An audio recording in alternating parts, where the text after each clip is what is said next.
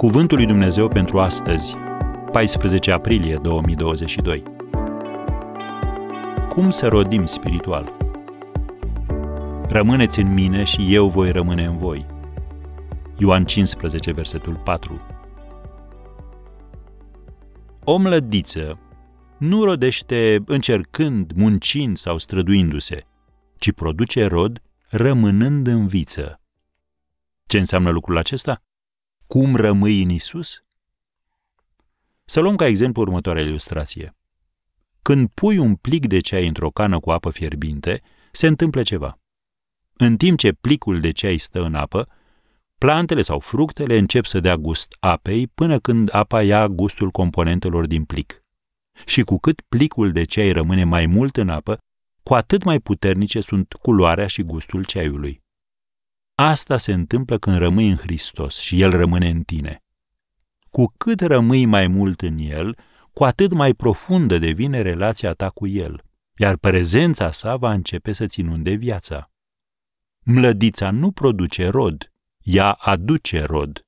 Vița este cea care produce rodul. Și Domnul Isus a spus, Eu sunt vița, voi sunteți mlădițele. Cine rămâne în mine și în cine rămân eu, aduce multă roadă. Căci despărțiți de mine nu puteți face nimic. Am citit versetul 5 din Ioan 15. Fără viță, cea mai puternică mlădiță este la fel de neputincioasă precum cea mai slabă.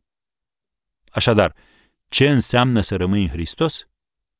Întâi, să studiezi cuvântul său, adică să rămâi ancorat în Hristos și să rămână în tine cuvintele lui. Am parafrazat versetul 7 din Ioan 15. Pe măsură ce studiezi cuvântul lui Dumnezeu, ești schimbat de Duhul Său.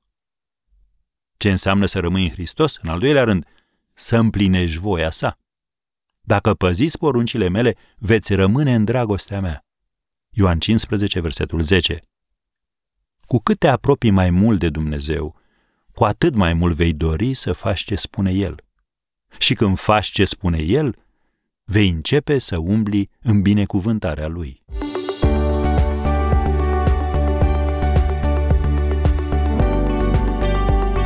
Ați ascultat Cuvântul lui Dumnezeu pentru astăzi, rubrica realizată în colaborare cu Fundația SER România.